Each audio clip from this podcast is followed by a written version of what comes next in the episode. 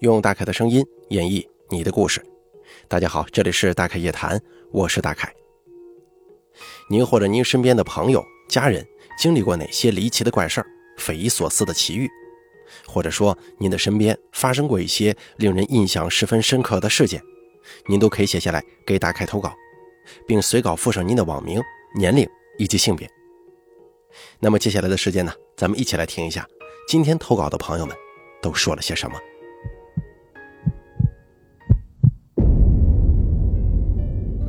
第一位投稿的朋友，他是这么说的：“他说，大概你好，我是来自南京的听众，你叫我木西兰就可以。我听你故事已经有两三年了，非常喜欢《大开夜谈》这个栏目。今天我也来投个稿，说一些发生在我身边不可思议的事儿。严格来说呀，我属于八字比较轻，经常会遇到事情的那种体质。很多事儿现在回想起来都觉得跟做梦一样，说出来基本没有人相信。不过这些事情确实发生了，不信的朋友听了之后就当故事好了。因为我体质的问题，从小到大我基本不走夜路，晚上也很少出门。我没有什么阴阳眼，看不到这些。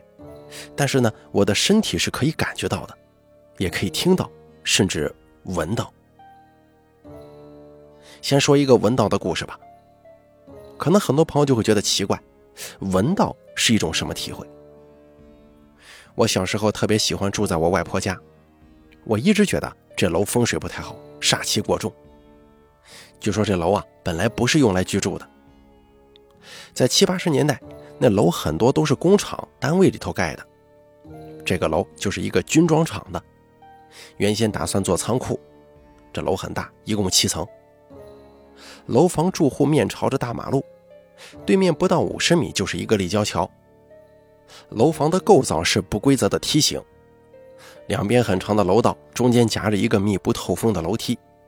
大家可以理解为这个楼有两个单元，中间由这个楼梯相连接。很多年前，我跟表姐从中间楼梯下去，要去对面的表哥家玩。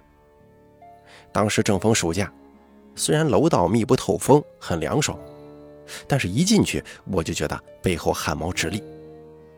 这应该是属于一种动物本能吧，遇到危险会有感觉。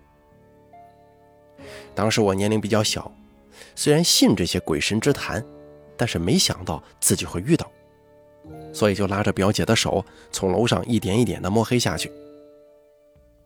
走到大约四楼左右的位置，我觉得背后跟着人，但是没有听到脚步声，就没回头。可是接着我闻到了一种味道，我当时就问我表姐：“你闻到什么味道了没有？”表姐显得很愕然，问我什么味儿啊？我想了想，特意拿鼻子又嗅了嗅。我说是一种很甜腻的味道，里面夹杂着垃圾腐烂的臭味儿还有点像是烧麦秸秆儿表姐听完我的描述之后，直接无语了。她说：“你这又香又臭的什么味儿啊？是你鼻子出问题了吧？反正我什么也没闻到。”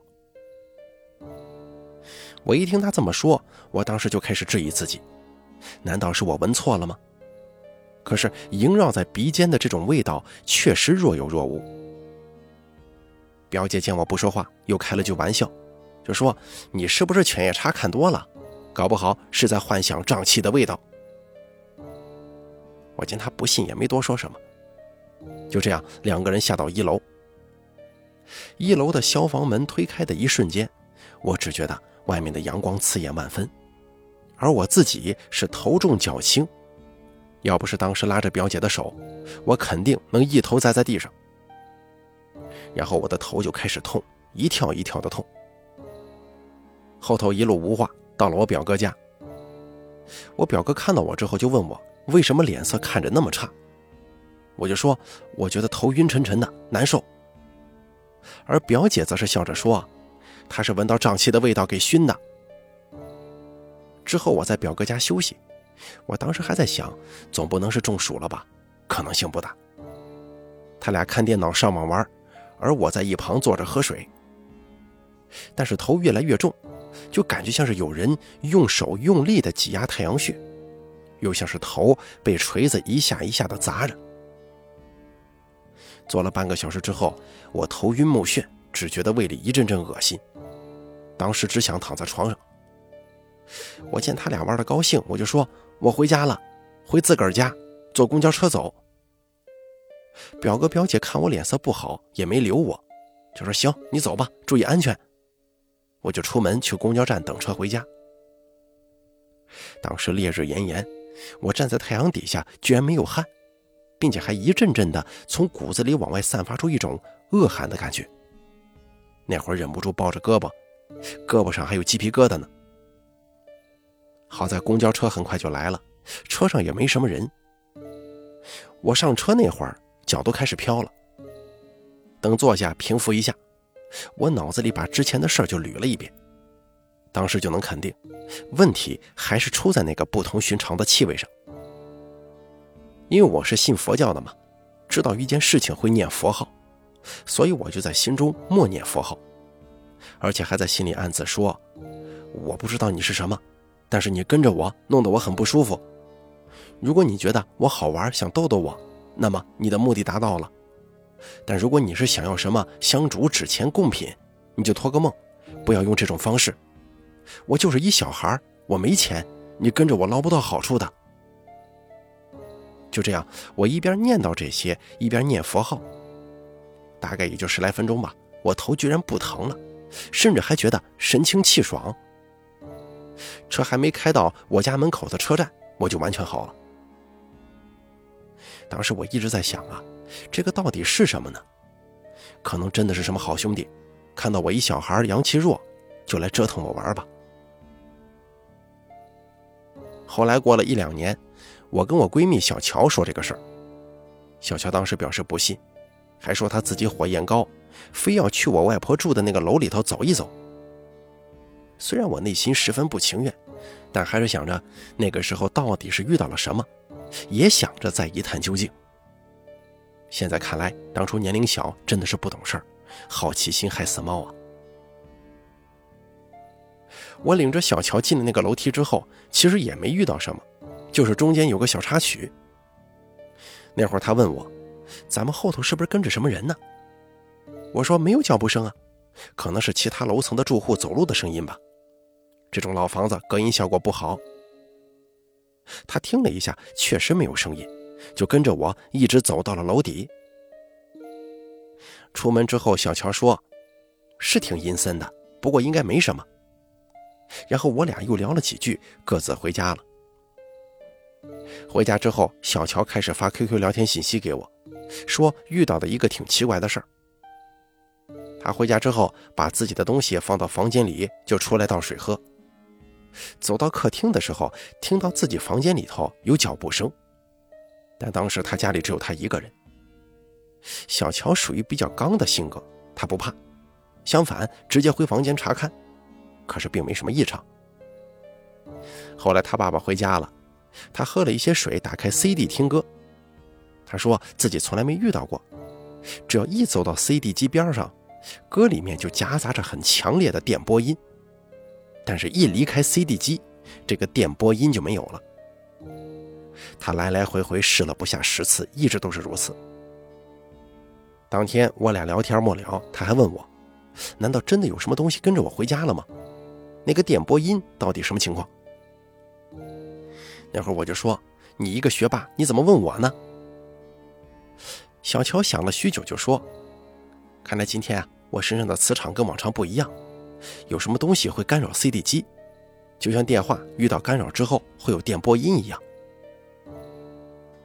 我就问小乔：“你怕不怕？”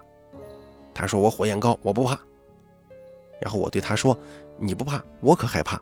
以后我都不会走那个楼梯了。”接着给大家说下一个故事吧，这个是有关于感觉的。介于我体质的问题。我一直过得挺战战兢兢的，但是不管怎么小心，有的时候还是会遇到不可思议的事儿。之前说了，我是南京人，好多年前我曾经在南大报考成人大专。第一年去学校缴学费的时候，我就有遇到事情，这个事儿下一个再说吧。我说的这个事儿是在第二年冬天，当天本来下午有课，我特意从家坐车到学校，打算上课。到了教室之后，我发现是别的班的同学。我那会儿很诧异，拿出手机，这才发现，班长居然在早上十点多发了群短信，说今天老师有事儿，临时调整，下午的课取消了。那会儿我就想，什么破网络呀，怎么连个信息都延迟呢？没办法，我出了教学楼，想着后头干什么呀？当天天气很好，阳光明媚。于是我就寻思着，要么我在教学楼前头的小树林那边看会儿书再回家吧。想着呢，这脚已经迈进小树林了。走了十几步，我看到不远处有一个长椅空着，而且那里树荫不多，有阳光照进来，是个很不错的地方。正打算过去的，突然我的左肩膀被人狠狠地拍了一下，力道之大。当时半边身子都给我拍的没感觉了，脚下一个趔趄，险些一头砸地上。我当时真的很生气，我想谁呀这么缺德，开玩笑打招呼有点分寸行不行啊？于是我稳住身体，嚷嚷着谁呀，然后回头打算把那个人好好骂一顿。从趔趄到捂肩膀再到转身子，动作连贯，绝对不会超过三秒钟。结果。我回头之后，身后一个人都没有。更恐怖的是，别说身边没人了，我放眼环顾一圈，整个树林里头，也是一个人都没有。那会儿给我吓得足足愣了好几秒钟，脚底一阵寒意直冲脑门，好半天才慌不择路地跑出树林，教学楼也没敢进，一路出了学校，直接坐车回家了。之后我左肩膀疼了好几天，这个事儿我一开始没跟家里人说，而说的时候我已经毕业好几年之后了。每次我妈听到我说这些，都长吁短叹，很是担心我。前头我说了，缴学费遇见过事儿，现在就说一下这个事儿。其实那会儿我妈是不信我遇到这些事情的。当年缴学费的钱是我自己打工上了两年班挣来的。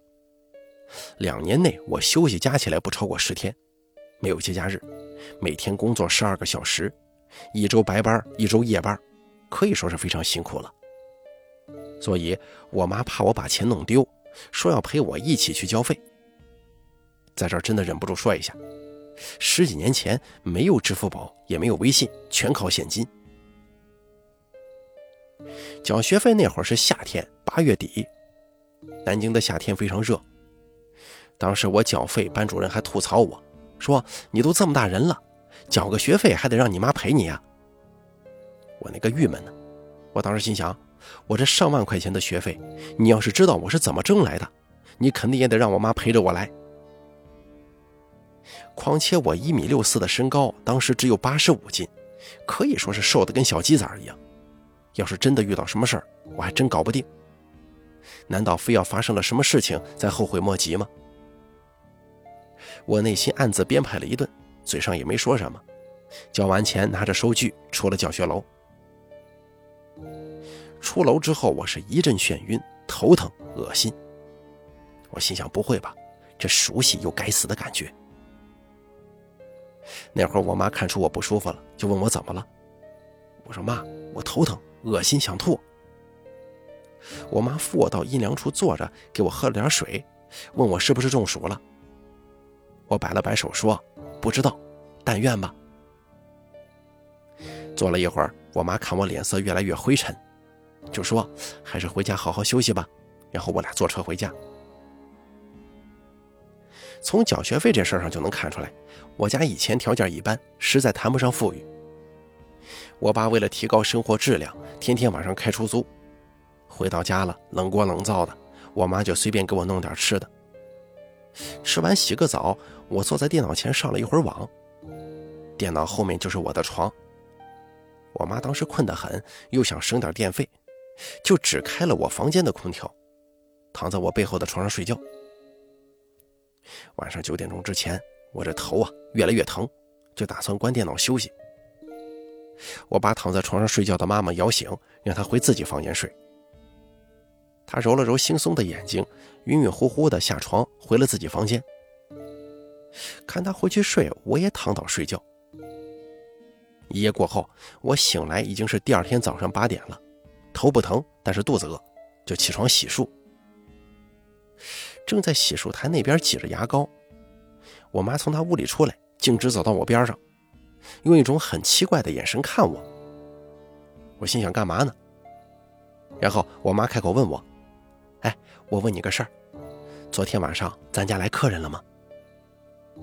我说：“哪里来的客人呢？不就咱俩吗？”我妈说：“不对，有客人。昨天晚上你在玩电脑，我睡在你背后，中途醒了翻身，我看到有一个女的站在你背后看你玩电脑呢。”一听我妈这么说，手里的牙膏都吓得丢了，全身直发抖。妈，你真的看到一个女人站在我背后吗？可是昨天晚上就咱俩呀。说完这句话之后，我娘俩都不说话了，彼此用惊恐的眼神望着对方。我妈缓了许久，给供在家里的菩萨上了香，然后又来找我。他说：“这事太恐怖了，到底怎么回事啊？”我想了想，就说：“肯定是从学校跟着我回来的。昨天我就头疼。”你以前又不相信我说的那些话，这下你自己看见了吧？我妈听我说完之后，几乎是跳起来的说：“行了，你闭嘴别说了，我要给你搞个护身符带一带了。”行了，今天就先说这三个故事吧，因为现在是全职带孩子，非常忙，故事都是直接在手机邮箱里打的，还有很多很多事情，以后找时间慢慢的跟大家说。好了，咱本期大开夜谈做到这就结束了。非常感谢这位叫做木西兰的朋友他的投稿。怎么说呢？咱这位朋友感觉很厉害啊，他呢能够听到、感觉到，甚至闻到。哎，这个闻到的，你可以说是幻嗅啊，或者说一些其他的莫名其妙的感官体验。可是最后一个故事就不好解释了吧？毕竟他母亲也看见了。难道说他母亲是做梦，或者说浅睡眠当中发现了一些幻觉吗？这不一定吧。并且咱这位投稿的朋友木西兰，他这个字里行间说的这些话呢，也可以看得出来，他是一个心思非常细腻的人，可能非常对周边的环境能够有一个敏锐的捕捉和感知。他不像很多人大大咧咧的性格，他不是这样的人。并且呢，咱们这位投稿人他也说了，可能是因为体质的问题，经常能够感觉到，并且呢，这身体一不舒服，哎，就感觉有事儿，并且这个不舒服呢，他自己恢复的又特别快，他不像是生病。我不知道大家有没有这个体会到这个点啊？我觉得这个点是非常关键的。怎么说呢？我觉得像这种所谓的啊八字比较轻，或者说身上火焰比较低的朋友，如果说真的挺害怕呀，或者说挺担忧这些事情的话，可以自己啊去一些大庙里头恭请一些开光的护身符随身佩戴，呃，给自己呢稍作保护。当然了，如果你相信这些的话，你说呢？好了，咱们本期大开夜谈做到这儿就结束了，非常感谢您的收听，请记住以下三个投稿方式：第一，关注大凯的微信公众账号“大凯说”，发送聊天信息给我；第二，加大 K 的 QQ 投稿群四群五四六七六八六八四，把你想说的直接发送给群主就可以了。还有第三种投稿方式，把你想说的发送到邮箱一三一四七八三八 @QQ 点 com 即可。我在这儿等着您的投稿。